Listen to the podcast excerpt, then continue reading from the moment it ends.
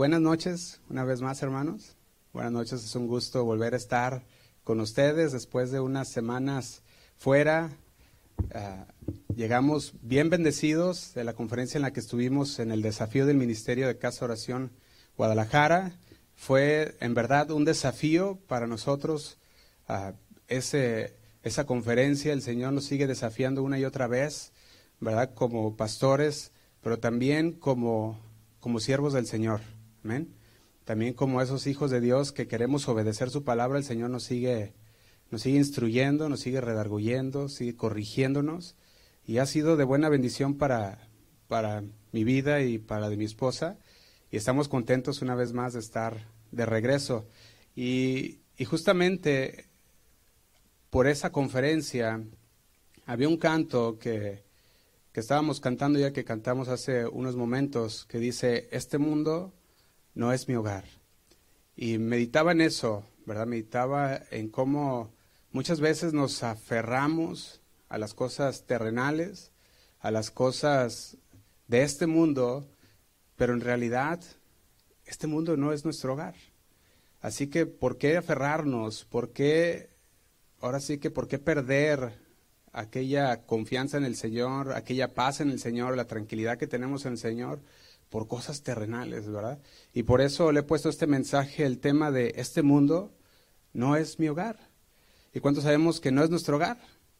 ¿Lo tenemos bien presente cada día? Cuando te levantas en la mañana dices, ah, este mundo no es mi hogar. Soy peregrino, soy extranjero en este mundo. Y va a llegar el momento en el cual vamos a vernos cara a cara con el Señor. Y vamos a decir, Señor, se acabó nuestro peregrinaje. Hemos llegado a la meta y muchas veces nos preocupamos tanto, nos afanamos tanto por lo que estamos viviendo, lo que estamos pasando en el momento, que de repente se nos olvida que estamos solamente por una temporada pequeña en este mundo. Y el libro de Eclesiastés no lo busque, lo puede anotar si gusta, en el capítulo 12, versículo 7, lo voy a leer, dice, y el polvo vuelve a la tierra como era y dice, y el Espíritu vuelva a Dios que lo dio. Eclesiastés capítulo 12, versículo 7. Y muchas veces se nos olvida que somos polvo y al polvo volveremos. Pero también se nos olvida que hay un destino final para cada creyente y para el que no es creyente también. Ahora, ¿cuál será tu destino? ¿Cuál va a ser tu destino? Ahora sí que los boletos se obtienen en vida. Una vez que la vida se acaba, ya no hay más vuelta atrás. Hemos perdido la oportunidad de haber tomado esos boletos de entrada hacia aquella tierra prometida. Aquella tierra que dice que su creador es Dios, el Dios, el arquitecto de aquella ciudad en la cual vamos a entrar. Amén. Le invito a que ore conmigo y vamos a pedirle la dirección del Señor. Señor, te damos gracias una vez más. Gracias, Señor, porque sabemos, Señor, que tú quieres hablar a nuestro corazón. Sabemos, Señor, que tu palabra es viva, Señor, y es más cortante que, cualquier espada de doble filo, Señor. Tu palabra penetra hasta partir el alma, Señor, nuestros huesos, las coyunturas, y estamos tan agradecidos por ellas, Señor. Te pedimos que en esta noche, Señor, no nos salgamos de aquí igual a como entramos, sino que recibamos tu palabra, Señor, que caiga en una tierra fértil en nuestro corazón, que pueda dar frutos, Señor, al ciento por uno en nuestras vidas, Padre. Te damos gracias, Señor, por tu palabra, porque sabemos que tu palabra nos corrige, nos instruye, Señor. Tu palabra es aquella que es verdad. No hay mentira en ella, Señor, y la creemos con todo nuestro corazón. Queremos prepararlo, Señor, para recibirla. Ayúdanos, Señor, a que podamos entenderla, comprenderla y podamos atesorarla en nuestro corazón para que cuando salgamos de aquí, Señor, podamos ir meditando en ella, confiando en ti, Señor, confiando en tu palabra. Nos ponemos en tus manos en esta noche. En el nombre de Cristo Jesús. Amén y amén. Y le invito a que abra su Biblia en el capítulo 11 de Hebreos. Hebreos 11. Y vamos a ir al versículo 13. Hebreos 11, versículo 13. Y vamos a leerlo. Lo puede leer también o lo puede seguir en la pantalla. Si gusta, Hebreos 11, versículo 13 dice así. Dice, conforme a la fe, murieron todos estos sin haber recibido lo prometido, sino mirándolo de lejos y creyéndolo y, ¿qué dice? Saludándolo y, y confesando que eran extranjeros y peregrinos sobre la tierra. Déjenme leerle este mismo versículo en la traducción lenguaje actual. Dice así, el, el último pedazo dice, pues sabían que en este mundo ellos estaban de paso. Fíjate lo que dice, pues sabía que en este mundo ellos estaban de paso como los extranjeros. Y qué interesante, la epístola o la carta a los hebreos es una carta didáctica que tiene como enfoque enseñarnos a nosotros la absoluta supremacía y suficiencia de Cristo. Y esto lo podemos ver a través de toda la carta a los hebreos. Pero también podemos ver algo que es una carta muy reveladora para la vida del creyente, para la vida del cristiano. ¿Por qué? Podemos ver que según la nueva versión internacional, cuando vemos la introducción de esta carta a los hebreos, está hablando de que presenta a Cristo como la revelación completa de Dios. O sea, está diciendo, Cristo es Dios y Él es la revelación completa de Dios. ¿Quieres conocer a Cristo? Entonces la carta a los hebreos te empieza a mostrar a Cristo también, así como leíamos hace, hace un tiempo la carta de Juan, que el propósito era mostrar a Cristo como el Mesías, igualmente la carta de Hebreo trae muchas cosas que nos enseña a nosotros cómo vivir nuestra vida cristiana, nuestra vida en Cristo. De hecho, los temas que trata la epístola tienen que ver mucho con la vida y el carácter del cristiano. ¿Cuántos saben que cuando venimos al Señor y nos convertimos al Señor, entonces empieza una tarea, un progreso, un proceso en nuestras vidas que empieza a cambiar nuestro carácter, empieza a cambiar la forma de ser. Y eso es lo que esa carta también se enfoca mucho. Entonces, esta carta se enfoca en el caminar del creyente en Cristo y en todas las decisiones que toma en la vida del creyente. Y es bien interesante, ¿sabía usted que en el cristianismo, o más bien que el cristianismo es una carrera? entramos a la carrera y es una carrera de obstáculos, decíamos hace, hace, unos, hace un tiempo también. Es una carrera en el cual no es así todo, todo plano, ¿verdad? Sino que vas a subir, vas a bajar, vas a maromear a veces, vas a tropezar, pero es una carrera también que te tienes que levantar, porque el Señor es el que te levanta. Y sigues adelante. Yo veía la palabra que me llamaba la atención es la palabra peregrinos.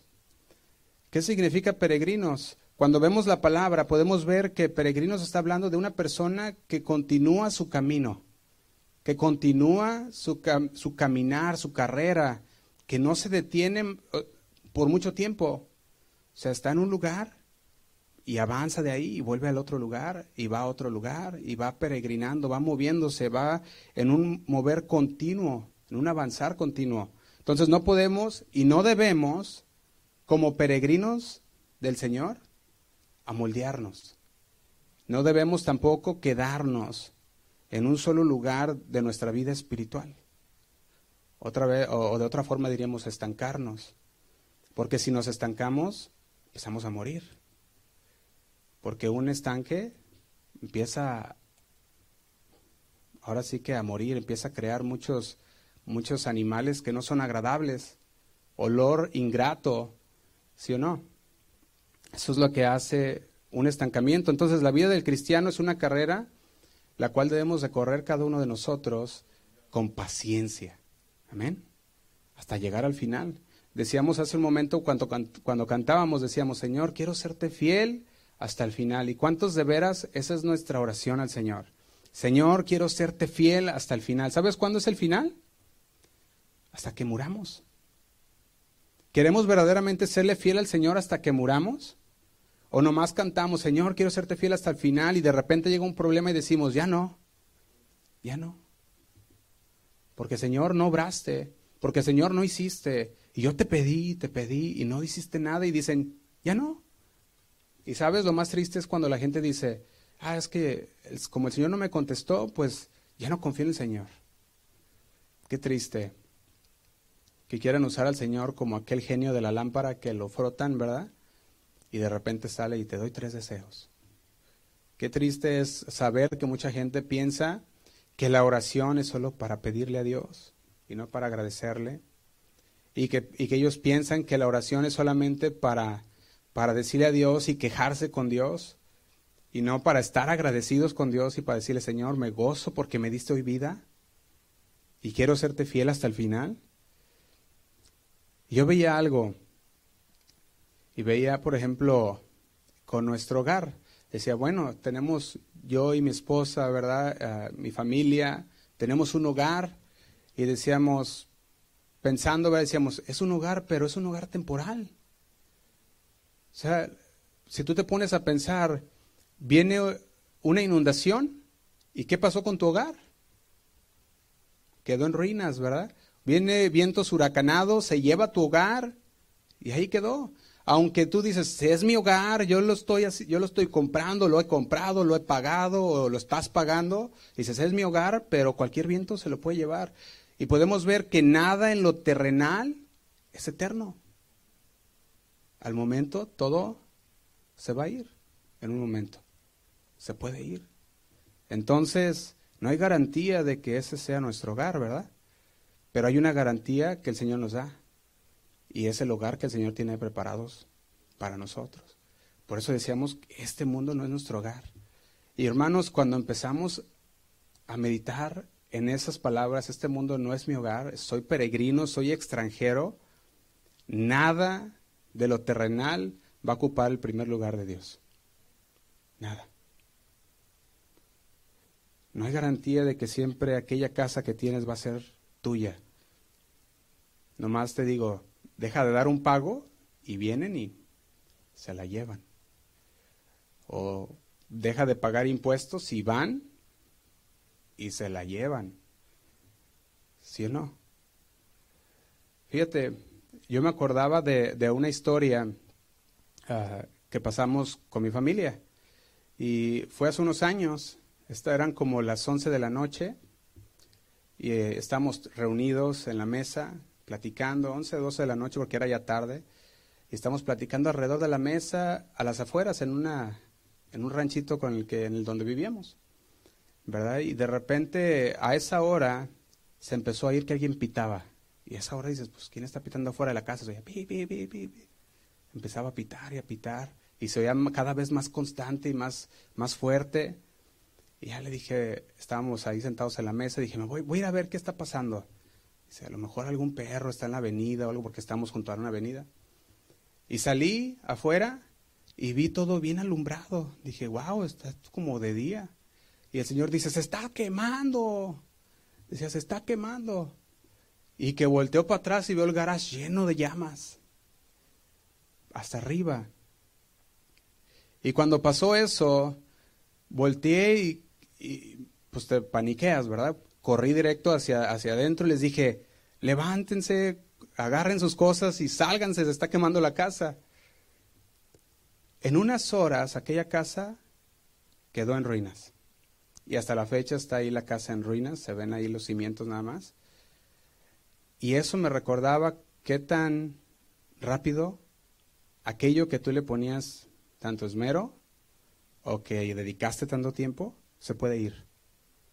Puede ser tu trabajo, puede ser tu casa, puede ser cualquier otra cosa. Pero ¿sabes qué? El Señor dice que somos peregrinos y extranjeros. Y que nuestra ciudadanía es que es celestial. O sea que nosotros estamos de paso y estamos trabajando para entonces obtener, para por entonces poder llegar al final de la carrera fieles al Señor y poder entonces entrar a la presencia de Dios cuando el Señor diga, mi siervo fiel, entra al gozo de tu Señor. Si usted va conmigo a Filipenses 3:20,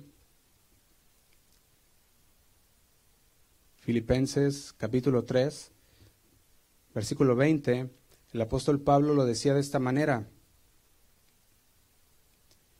Dice, mas nuestra ciudadanía está en dónde? Está en los cielos. Y dice, de donde también esperamos al Salvador, al Señor Jesucristo. Fíjate la manera que nos dice, mas nuestra ciudadanía está en los cielos, de donde también esperamos al Salvador y al Señor Jesucristo. Y es por eso que las instrucciones dadas a nosotros son muy sencillas y muy básicas. Si usted va conmigo a Romanos 12, ah, capítulo 12, versículo 1 de Romanos, Romanos 12, 1, vaya conmigo y lo vamos a leer.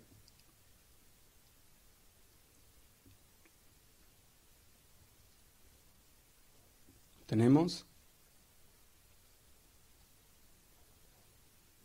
Dice así. Dice, así que hermanos, os ruego por las misericordias de Dios que presentéis vuestros, ¿qué? Vuestros cuerpos en sacrificio vivo, santo, agradable a Dios, que es vuestro culto racional. Y dice el 2, no os conforméis a este siglo, sino transformaos por medio de la renovación de vuestro entendimiento, para que comprobéis cuál sea la, buena voluntad de Dios, agradable y perfecta. Hay una versión que me gusta mucho, es la versión de Message ah, o el mensaje, y lo traduce así, póngale mucha atención, dice, así que esto es lo que quiero que hagan. Con la ayuda de Dios, tomen su vida cotidiana y ordinaria, su sueño, su comida, su trabajo, su vida cotidiana y colóquenla ante Dios como una ofrenda. Fíjate qué tremendo. Dice, todo lo que tú haces durante el día, es más, hasta cuando duermes, dice, tómalo y qué? Y entrégaselo al Señor como una ofrenda. Es tuyo, Señor. Fíjate lo que continúa diciendo, dice, aceptar lo que Dios hace por ti es lo mejor que puedes hacer por Él. Continúa diciendo esta versión, no te adaptes tanto a la cultura que, que encajes en ella sin, ah, sin siquiera pensarlo. Sigue diciendo esta versión. En su lugar, fija tu atención en Dios. Será, dice, serás cambiado de adentro hacia afuera. ¿Podemos entender eso? Cuando fijamos nuestra mirada en Cristo, entonces ¿qué pasa? Empieza un cambio. Y empieza un cambio de adentro hacia afuera. Se empieza a ver el cambio en tu vida. La gente lo empieza a notar y dice, tú ya no eres la misma persona. Tú ya no eres aquella persona que era así, así, así, porque el Señor te ha cambiado. Cuando fijas tu atención en Dios, fíjate, continúa diciendo esta versión, reconozca fácilmente lo que quiere de usted y responda rápidamente. ¿Cuántos de nosotros podemos escuchar la voz de Dios como ovejas de Dios y reconocer la voz de lo que nos pide? Señor, ¿qué me estás pidiendo de mí? Y el Señor te dice, quiero que dejes de chismear, quiero que dejes de ser enojón, quiero que dejes de robar, quiero que dejes de tomar, de fumar, quiero que dejes. Y el Señor empieza a pedirnos, nos dicen, esto no me agrada. ¿Y cuánto de nosotros escuchamos la voz con atención y respondemos rápidamente? Fíjate lo que dice esta versión. Dice, reconoce fácilmente lo que quiere Dios de ti y responde rápidamente. Dice, a diferencia de la cultura que te rodea, que siempre te arrastra a su nivel de inmadurez, Dios saca lo mejor de ti, desarrolla en ti una madurez bien formada. Qué tremenda versión, ¿no? Cuando lo entendemos y lo leemos y nos metemos en eso y decimos, Señor, yo quiero reconocer tu voz. Quiero conocer qué es lo que tú pides de mí, responder sin duda, sin titubear, dártelo, Señor, a ti. Fíjate, las instrucciones de parte de Dios para nosotros son bien claras. Son clarísimas, podría decirlo. Nuestras vidas deben de ser una ofrenda al Señor. ¿Puedes decir tú el día de hoy que tu vida es una ofrenda al Señor? que tú le entregas al Señor tu sueño, tu comida, tu trabajo, tu vida cotidiana.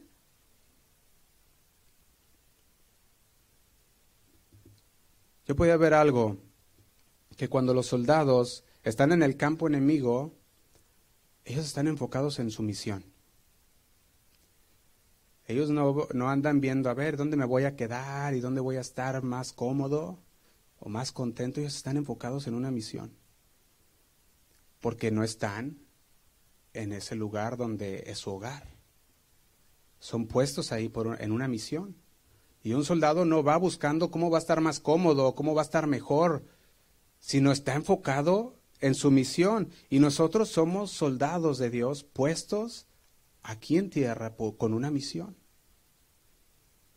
Y nosotros, nuestros ojos deben de estar fijados en quién? En el Señor, en la misión que Él nos ha encomendado. Fíjate, el apóstol Pedro lo dice de la siguiente manera, vaya conmigo a Primera de Pedro, capítulo 2, versículo 11. Primera de Pedro, capítulo 2, versículo 11.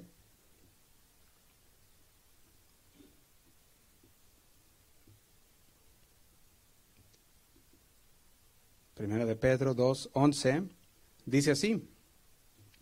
Dice, amados, yo os ruego como a extranjeros y qué? Y peregrinos, que os abstengáis de los deseos carnales que batallan contra el alma. Fíjate, déjeme leerle una vez más la versión, el mensaje. En ese mismo versículo 11 dice, amigos, este mundo no es su hogar. Dice, así que no se acomoden en él. Dice, no complazcas tu ego a expensas de tu alma. Fíjate cómo. ¿Quieres vivir para ti? ¿Quieres vivir para tu ego? ¿Quieres vivir para tu vida nada más y, estar, estar cómodo y tener cuantas cosas quieras? ¿Es a costa de qué? De tu alma. Fíjate, dice, no complazcas tu ego a expensas de tu alma. Dice, vive una vida ejemplar para que tus acciones desmientan sus prejuicios. ¿Cuántos saben que la gente tiene prejuicios? Todos tienen prejuicios, hasta los creyentes empiezan a formar prejuicios. Pero con los hechos se combaten los prejuicios. En este pasaje el apóstol Pedro, no sé si usted notó, habla de dos cualidades de los primeros israelitas. Y también alude a nosotros como creyentes hoy. Y estas dos cualidades son extranjeros y peregrinos. Los identifica a ellos y a nosotros como extranjeros y peregrinos. La palabra extranjero hablas, el significado de esta palabra es un extraño, también habla como un huésped, alguien ajeno o desconocido a una zona. Entonces, somos extranjeros en este mundo porque somos una persona que es forastero, una persona que es ajeno a este, a este mundo. Somos extranjeros. También la palabra también habla de que esta no es nuestra patria. Por eso cuando la gente mira a una persona que no es de aquí, ¿verdad? Dice, oh, es un extranjero. Allá en México se usaba mucho, ¿verdad? Decían, ah, ahí viene un extranjero. Y aquí pues ya no se sabe quiénes son extranjeros. Todos yo creo somos extranjeros en cierta manera, ¿verdad? De parte de lo que Dios nos habla. Pero por lo menos yo pudiera decir, yo soy un extranjero en este país. Porque esta no es mi patria. Aunque ya la hacemos nuestra patria cuando, cuando llegamos aquí. Ahora, también veo la siguiente palabra que es peregrinos. Peregrinos significa extranjero residente. Fíjate lo que significa también. Nos habla de una persona que viene de un país extranjero, llega a una ciudad o tierra para residir ahí temporalmente. O sea que no se queda ahí. Convive con los nativos, reside, pero temporal. Y la Biblia dice que nosotros somos extranjeros. ¿Por qué? Porque no somos de aquí. Somos, nuestra ciudadanía está en el cielo. pero también dice que somos peregrinos porque estamos de paso. Es una residencia temporal la que estamos aquí. Y yo no sé por qué, pero cuando empezamos a meditar, ¿verdad? Cuando mucha gente no entiende que por más que tú vivas en esta tierra y sean 150 años, no se compara nada con la eternidad. Nada que se compara. ¿Para qué enfocarnos en este poco tiempo? Si sabemos que este mundo no es nuestro hogar, somos peregrinos, estamos temporalmente. Y hay otra característica de un peregrino en su peregrinar, y es que esa, ese caminar o en ese caminar se va a encontrar con muchos obstáculos. Un peregrino no llega así fácil nada más y está... Ah, siempre va a encontrar obstáculos en su caminar. Algunas van a ser algunas ah, montañas que va a tener que escalar para poder llegar hasta su destino. Va a haber ah, quizás lagos que tenga que atravesar y estamos hablando forma metafóricamente aquellos lagos, aquellas montañas, los problemas, las circunstancias, la enfermedad por la que vamos a pasar durante nuestro peregrinaje. Hay un libro que es muy, eh, muy bonito y se llama El progreso del peregrino, si usted lo ha leído, está, está muy bonito. Habla de las circunstancias, ¿sí o no? Circunstancias que pasa aquellas, aquel, aquel creyente y empieza a poner una lista de circunstancias en el cual el creyente está pasando. Y cuando nosotros nos ponemos en el lugar de aquel peregrino que nos habla Pedro, quiere decir que vamos a ir en nuestra, estamos en este mundo, no es nuestro, estamos temporalmente, pero en nuestro caminar nos vamos a encontrar con dificultades. De repente llegó una enfermedad a tu vida. De repente llegó una necesidad económica a tu vida. De repente llegó un problema a tu vida. Y no es fácil nuestro peregrinar. Pero el Señor dice, yo estoy contigo. Y el Señor dice, tus ojos tienen que estar puestos en mí. Cuando nosotros empezamos a entender que somos extranjeros y peregrinos, nos, nos empezamos a enfocar menos en las cosas terrenales. Empezamos a dejar que sea el Señor el que moldee nuestra vida. Empezamos a confiar en Dios aún más que en nuestras propias fuerzas. Llegan los tiempos difíciles y confiamos en el Señor. Y decimos, Señor, tú tienes todo en control. A, veces, yo a veces, ah, yo, le, yo oraba al Señor y decía, Señor, a veces me desespera ver la impaciencia de que a veces, a, veces llegan y te dicen, Ay, es que estoy orando al Señor y no contesta mi oración, y no contesta mi oración. ¿Y cuánto tiempo llevas orando, verdad? no, pues llevo dos años, y le digo. Y, estás impaciente porque el Señor no ha contestado, sí. Digo, no, pues tienes que confiar en Dios. A veces me acuerdo que personas, ¿verdad?, que, que me hablaban y decían, pues oye, es que el Señor, es que me falta este dinero, ¿verdad? Y, y, no vamos a poner un suponer, 200 dólares, ¿verdad? Y tú dices, y por eso estás así de, frustrado y, y, tan ansioso porque no vas a, no tienes esos 200. Él dice al Señor, Señor, me dan ganas de, de dárselos porque ese es el único problema que tiene y va a estar feliz. Pero el Señor quiere que confiemos en Él también. Y a veces el Señor te dice, dáselos y se los das. Y tú dices, qué tremendo, yo creo que así ve el Señor, nos ve a nosotros, que a veces estamos llorándole al Señor y estamos bien apretados, decimos, ay Señor, pero ¿por qué? Si tan solo me dieras esto, el Señor dice, eso es una migaja para mí. Mejor es que tú uh, confíes en mí y que yo te dé lo necesario cuando tú lo necesitas y al momento que tú lo necesitas y no cuando tú quieras y empezamos a confiar en el Señor.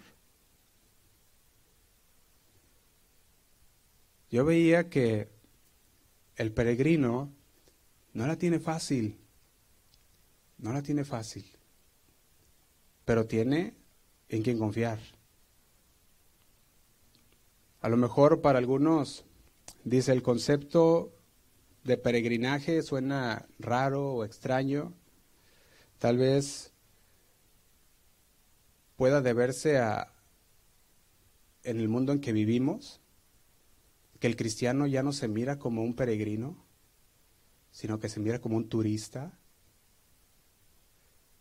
Y dice, no, es que yo estoy en este mundo para disfrutar, en lugar de, de llevar a cabo el mandato de Dios. Y no sé si usted lo ha visto, pero yo puedo ver que, que ya en muchos lugares no se predica la palabra de Dios. No se predica la verdad de Dios, que no somos de aquí, que lo que nos debe importar más son las cosas de arriba, porque allá es donde está nuestra patria celestial. De allá somos. Y porque no se predica esto, se empieza a entender la iglesia como si fuera un hotel, en el cual no estoy cómodo, voy a otro. No sé si usted ha visto eso. Quieren satisfacer deseos en lugar de recibir la palabra de Dios. Y qué triste, pero eso se está viendo mucho, pero todavía sigue habiendo un remanente también. Un remanente que dice la palabra de Dios se predicará, sí o sí a pesar de las situaciones, a pesar de las circunstancias, se sigue predicando la palabra de Dios. Muchos creyentes ya nos están viendo ellos mismos como peregrinos y extranjeros, sino que han decidido hacer de, este, de esa tierra su hogar, hacer de esta tierra su patria, en lugar de enfocarnos en las cosas de arriba. ¿Cuántos saben que no nos queda mucho tiempo? Lo podemos ver, lo podemos sentir, lo podemos oler, que el tiempo que tenemos es contado. El tiempo que tenemos es contado. Muchos cristianos han adoptado una forma muy, muy light del cristianismo. Y en esa forma light del cristianismo dicen, no, es que yo corro, pero solamente si está plano. Y en el primer obstáculo que se encuentran, dicen, ya no, esto no es para mí. Es que es muy dura la palabra. Es que el Señor pues, no me contesta. Es que el Señor no me escucha. Y empezamos a titubear. Y se nos olvida que somos peregrinos. Pero nosotros como creyentes en Cristo debemos tenerlo siempre bien claro. ¿Lo tiene claro? ¿Amén? ¿Tiene claro? Entonces no nos afanamos tanto por las cosas terrenales. No nos afanamos por las cosas terrenales, sino que más bien nos enfocamos en las cosas de arriba. En lo que el Señor tiene para nosotros y lo aceptamos cuando el Señor, cuando el Señor diga. Y es el mejor momento. Es el mejor momento. Debemos reconocer que somos extranjeros. Primera de Pedro 2, 11, ahí donde estamos, lo sigo leyendo, dice así. Dice, amados, yo os ruego como a extranjeros y peregrinos que os abstengáis de los deseos de la carnales que batallan contra el alma. Fíjate cómo dice, dice, yo os ruego porque ustedes son extranjeros y peregrinos que se abstengan entonces de los deseos de la carne. Dice que están batallando contra el alma, es una pelea continua. Pero también dice el 12, dice, manteniendo buena vuestra manera de vivir entre los gentiles. Cuando entendemos que este mundo no es nuestro hogar y entendemos que Dios espera un comportamiento adecuado de parte de sus hijos, entonces nosotros no tomamos nuestro comportamiento a la ligera, ¿sí o no? ¿Por qué? Porque dice, manteniendo buena vuestra manera de vivir.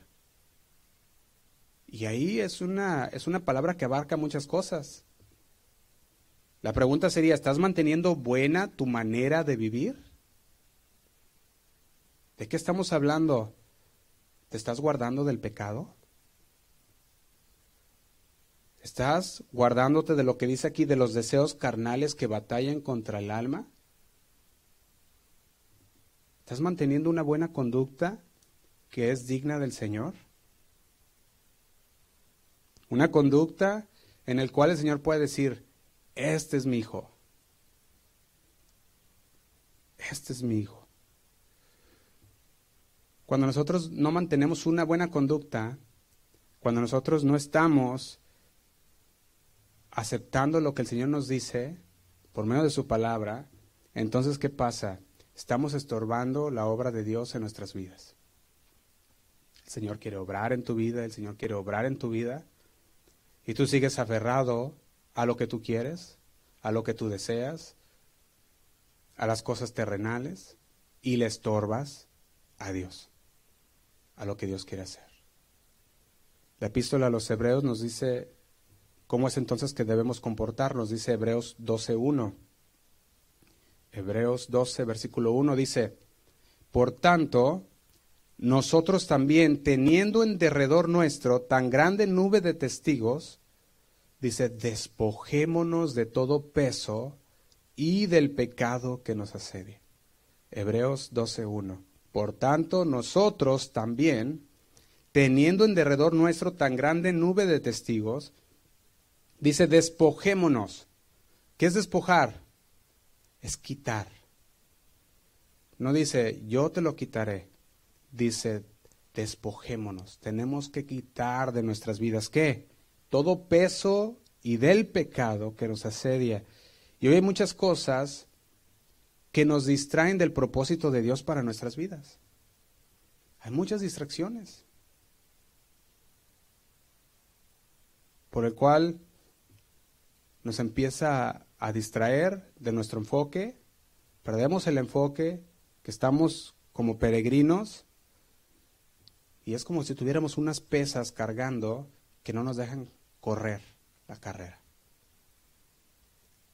¿Te has puesto a meditar en cuáles son aquellas pesas que llevas cargando de las cuales debes despojarte para poder correr la carrera bien? ligero, una carrera en la cual puedes llegar hasta el final siendo fiel a Dios. Y yo veía tanto físicas como espirituales, por ejemplo, espiritualmente la falta de fe. La falta de fe, la falta de perdón. Esa es una pesa fuerte en nuestras vidas, que no nos deja avanzar que nos está estorbando, que está estorbando a que, a que los planes de Dios se cumplan en nuestras vidas. También puede ser los afanes de la vida. Estás tan afanado, tan involucrado en la vida, que estás caminando lento. ¿O qué tal las preocupaciones? Cuando el Señor dice, confía en mí. Y tú dices, ah, es que estás bien preocupado, tan preocupado que hasta se te olvidó ir a la iglesia que se te olvidó orar.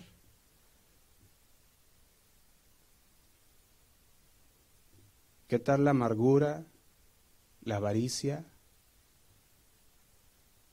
Y una lista grandes, las cuales nosotros podemos hablar. En Efesios 4:31, lo invito a que vaya conmigo, nos da una lista de ellas también. Efesios 4:31.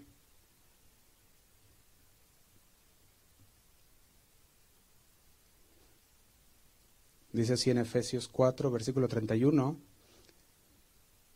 Dice, quítense de vosotros. Fíjate cómo dice la palabra. Quítense de vosotros. ¿Qué cosa? Toda amargura, enojo, ira, gritería, maledicencia, malicia. Dice, antes, dice el 32, sed benignos unos con otros, misericordiosos, perdonándonos unos a otros como Dios también os perdonó a vosotros en Cristo. Nos da esa lista las cosas que debemos de quitar de nuestras vidas. Y cada una de estas cosas son pesas grandes en nuestra vida que no nos va a permitir correr la carrera que el Señor nos ha dejado que corramos. Son cosas que nos están estorbando para entonces llevar a cabo el propósito de Dios en nuestras vidas. Y el momento que tú, que el Señor te revela lo que te está estorbando, tú debes, como decíamos al principio en Hebreos 12, en la versión el mensajero o el mensaje, que decía, tú debes ver lo que Dios está pidiendo y actuar rápidamente. Cuando el Señor te muestra y te da la revelación de lo que te está estorbando para poder avanzar en tu carrera, debes poner atención y actuar rápidamente, quitarlo de tu camino, para que puedas seguir avanzando en el propósito de Dios. Y sabías que el propósito de Dios no es un camino, creo que se le dice de rosas, ¿verdad? o no es un color de rosa, creo que le dice, ¿no? No es un camino color de rosa que todo va a ir bien y que tú vas a estar ah, siempre en victoria y, o sea, hablando del caminar. Porque la victoria el Señor siempre nos la da si confiamos en Él. Pero el camino va a tener sus obstáculos. Pero ya tus ojos no están en esos obstáculos. Tus ojos están en Cristo. Y cuando están en Cristo, los obstáculos no son nada. Puedes ir y correr y brincarlos y seguir adelante. Y si tropiezas, el Señor dice que siete veces cae el justo, y siete veces el Señor lo levantará, el Señor lo levanta. También, si estamos en la palabra de Dios. Continuamos con Hebreos 12.1, dice, y corramos con paciencia la carrera que tenemos por delante, dice Hebreos, y corramos con paciencia la carrera que tenemos por delante. Entonces, cuando nosotros vemos aquellos, aquel peso que está cayendo en nuestras vidas por, por falta de perdón, por falta de cosas que el Señor ha dicho, quita de tu vida y no lo quitamos, cuando lo quitamos, Dice el Señor entonces, ahora sí puedes correr con paciencia la carrera que tenemos por delante. La vida cristiana es una carrera que demanda disciplina, ¿sí o no? Disciplina, paciencia y debemos de despojarnos.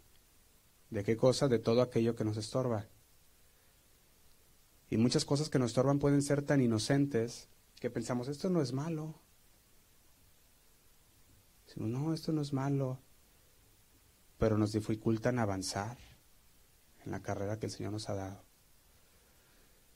Puede tratarse de cosas, puede tratarse de vínculos familiares, puede tratarse hasta del amor a la comodidad. Yo lo notaba esta vez que, que fuimos para México, ¿verdad? Nos, nos invitaron a, a cenar y, fuimos todos los pastores a cenar y de repente ya había, había una señora que, que estaba con un ojo cieguito, ¿verdad? Y estaba pidiendo, pidiendo ayuda. Y volteamos y la vimos a la señora y una hermana que venía con nosotros también de Argentina, dijo, voy a ir ahora por ella. Adelante. Ahí va. Se sentó junto con ella en la acera y le empezó a hablar. Empezó a hablar de Cristo. La señora estaba tan agobiada por lo que estaba pasando que ella recibió la palabra bien, ¿verdad? Dice, si quiero, si quiero. Oramos por ella. Ah, le dimos los, los estos, ah, los horarios de la iglesia, el domicilio ahí en Guadalajara. Y le dijimos, si de veras quieres que el Señor haga algo en tu vida, ve, escucha la palabra. Ese sería el primer paso que tú das de fe. El domingo ahí estaba la señora en la congregación. Lo digo, hermanos, porque la gente está necesitada de Dios. Somos peregrinos en esa tierra, somos extranjeros. La gente está esperando que tú llegues y le digas, Cristo te ama. Que le digas, Cristo murió por ti. Que hay una esperanza para la gente que vive sin esperanza. Tenemos que tomar nuestra misión en serio. Nuestra vida debe de ser una vida que muestra a Jesús, que refleja a Jesús. Y quizás tú dices, bueno, Josué, es que yo no sé cómo hablarle a la gente. El Espíritu Santo habla por medio de ti. Cuando tú vas y te acercas y tomas ese paso y dices, ¿sabes que Cristo te ama? ¿Puedo orar por ti? Y la gente dice, claro que sí. Algunos no lo van a aceptar, pero tú dices tu trabajo. Fíjate, dice el versículo 2, ahí donde estamos en Hebreos 12, versículo 2, dice, puestos los ojos en Jesús, el autor y consumador de la fe, el cual por el gozo puesto delante de él sufrió la cruz, menospreciando lo propio y se sentó a la diestra del trono de Dios. Dice, puestos los ojos en Jesús. Cuando nosotros tenemos nuestros ojos puestos en Jesús, el autor y consumador de la fe, nada de lo que pase en esta tierra nos va a traer esa angustia o va a quitar esa paz que tenemos en Cristo. Nada. ¿Por qué? Porque sabes en quién confías. Y si tú sabes en quién confías, dices que venga lo que venga. Estamos listos, ¿verdad? Segunda de Corintios 5.9 lo dice de esta manera. Segunda de Corintios, capítulo 5, versículo 9, el apóstol Pablo hablando a los corintios le dice, por tanto, procuramos también o ausentes o presentes serle agradable. ¿A quién? A Dios. Dice el 10, porque es necesario que todos nosotros comparezcamos ante quién? Ante el tribunal de Cristo, para que cada uno reciba según lo que haya hecho mientras estaba en el cuerpo, sea bueno o sea malo. Entonces, como peregrinos y extranjeros, debemos hacer buen uso de nuestro tiempo, ¿sí o no? Debemos de hacer buen uso de nuestros recursos aquí en la tierra y sabiamente. ¿Por qué? Porque un día vamos a estar parados frente al tribunal de Cristo cada uno de nosotros. Y eso nos debería, ahora sí que de motivar más para hacer la obra de Dios. Porque vamos a dar cuentas.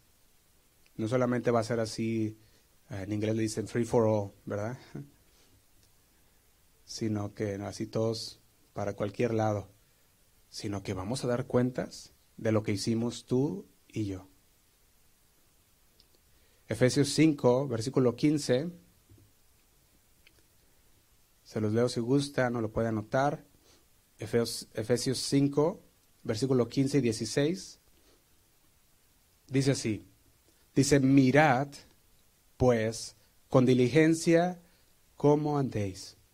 Dice, no como necios, sino como sabios ¿Y qué dice? Aprovechando bien el tiempo porque los días son malos. ¿Has entendido que los días en los que estamos son malos? Entonces, si hemos entendido que los días que estamos viviendo son malos, dice la palabra que lo aprovechemos bien el tiempo. No malgastemos nuestro tiempo en cosas que no trascenden. Usemos nuestro tiempo bien. Usemos nuestro tiempo. Tenemos que hacer ah, uso de, de nuestro tiempo sabiamente en el Señor. Muchos cristianos rechazan este tipo de vida o esta actitud de aprovechar bien el tiempo. Se conducen como quieren y eso los lleva a una ruina espiritual. Cuando de repente ella dice, pues sí, yo, yo, oraba al Señor, yo leía la Biblia, yo iba a la iglesia. Ah, pero, pero eso ya quedó atrás. Y dice, no, yo, yo ahora hago mejor uso de mi tiempo. Digo, ¿mejor? ¿Te imaginas? ¿Cómo le va a ir en aquel día? Efesios ahí mismo, Efesios 6, versículo 11, fíjate lo que dice.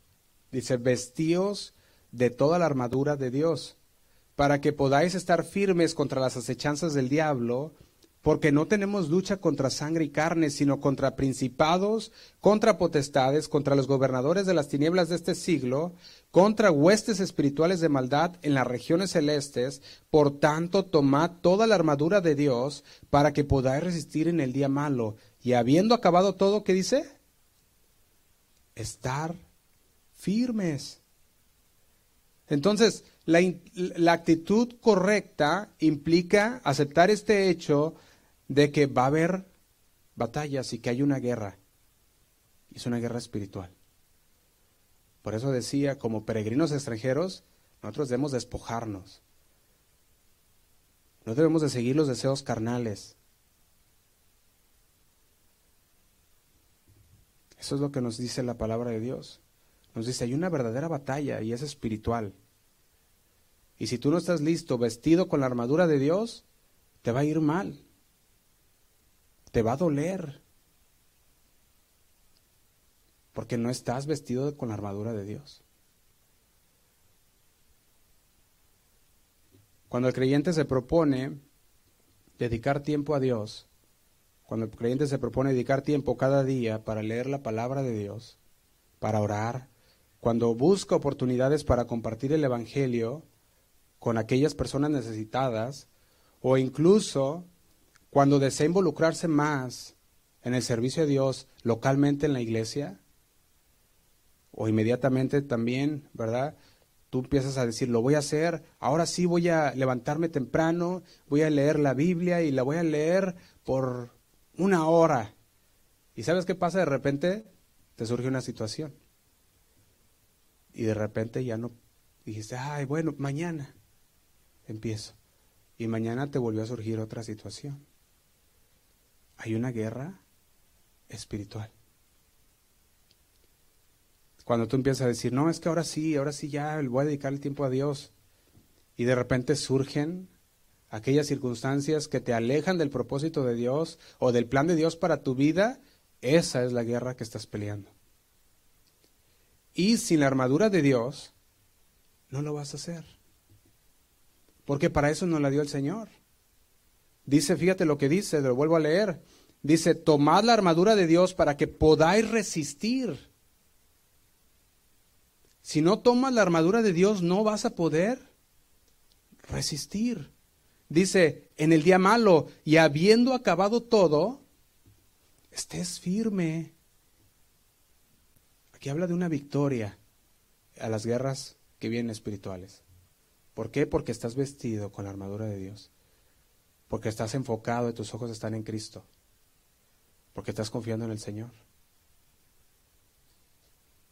¿Sabes una cosa? ¿Sabes por qué Esteban no cedió a aquella presión de las personas mientras él predicaba?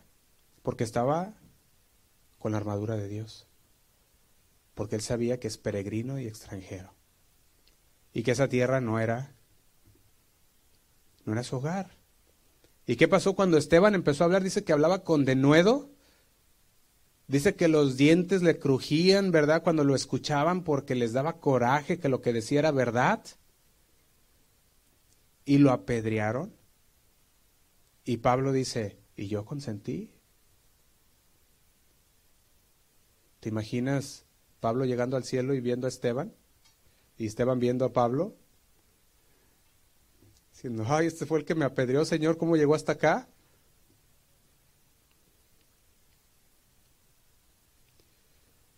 Él sabía que esa tierra no era su, no era su hogar.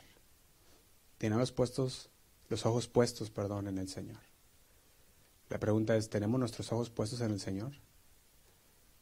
Sabemos que esta tierra no es nuestro hogar hasta el punto de decir, Señor, hágase tu voluntad.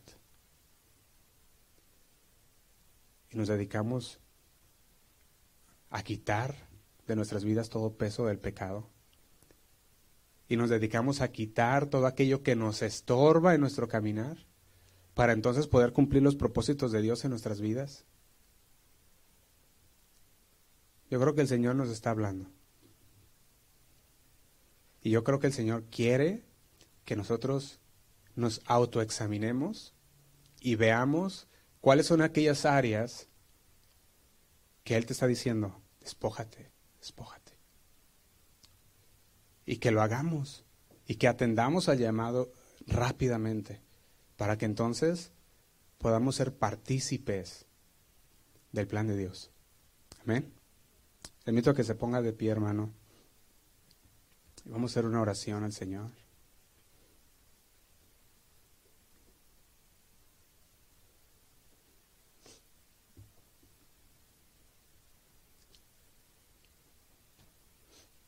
Dice Primera de Pedro 1.17. Primera de Pedro 1.17 dice, y si invocáis por Padre aquel que sin excepción de personas juzga según la obra de cada uno, conducíos en temor todo el tiempo de vuestra peregrinación.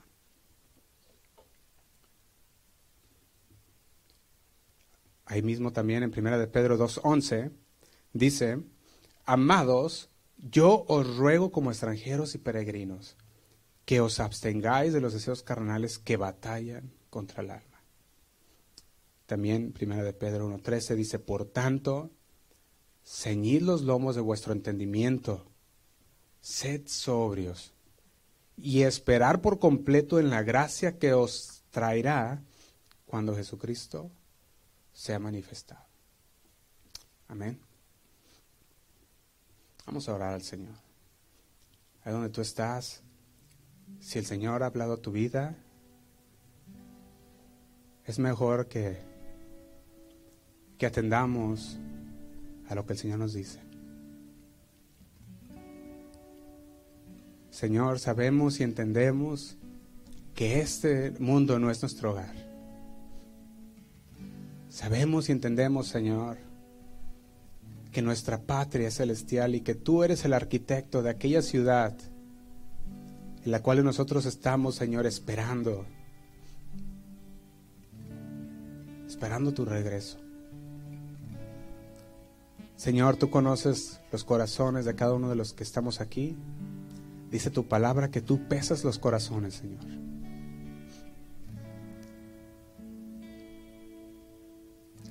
Te invito a que ores al Señor en tus propias palabras. Dile, Señor, gracias por tu palabra. Gracias, Señor, porque tú confrontas, porque tú nos enseñas, porque tú hablas, Señor, de muchas maneras y muchas veces nos hacemos oídos sordos. No más, Señor. Queremos obedecerte, queremos atender a tu palabra. Ayúdanos, Señor. Ayúdanos a que seamos personas de bien, que se conducen, Señor, en esta tierra con valentía, confiando en tu palabra, Señor. Señor, queremos ser esas personas que tú quieres que seamos, que te amamos, Señor.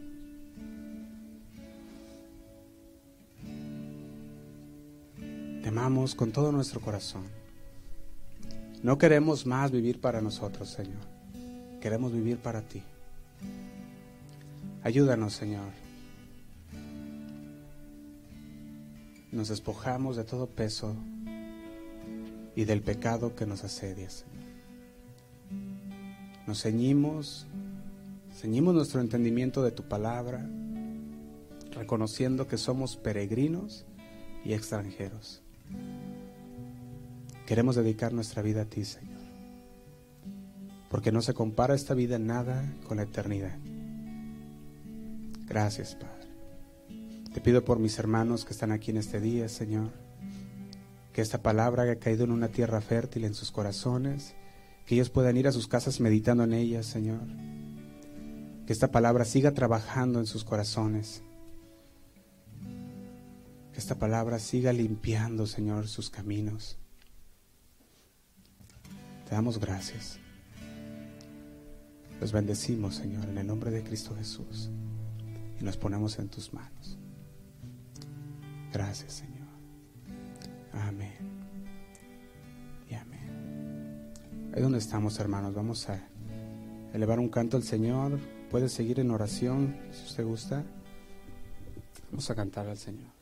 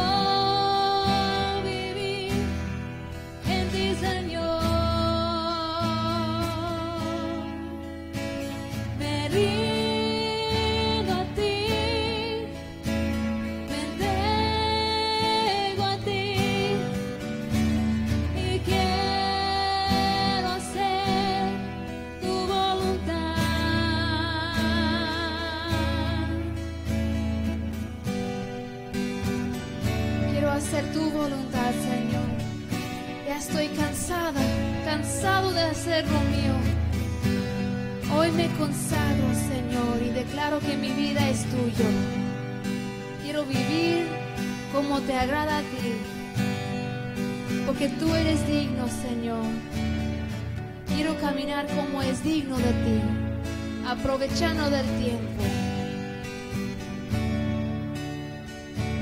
Gracias Señor. Vamos a decir otra vez.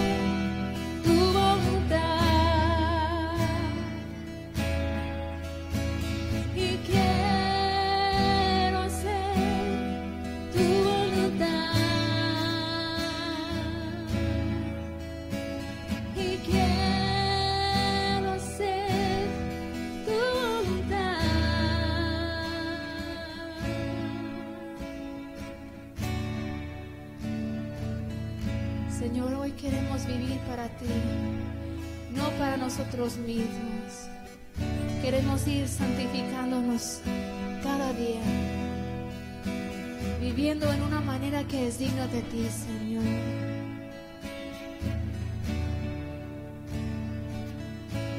te entregamos la vida entera a ti. Diríjanos, Señor, con tu Espíritu Santo queremos hacer tu voluntad.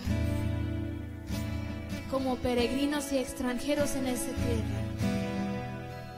No como no como los que pertenecen aquí, Señor, sino los que queremos hacer tu voluntad aquí en la tierra. Ayúdanos, Señor.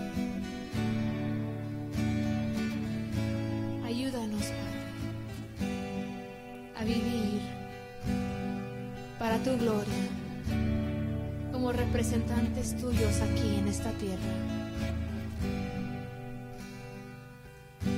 Gracias, Señor.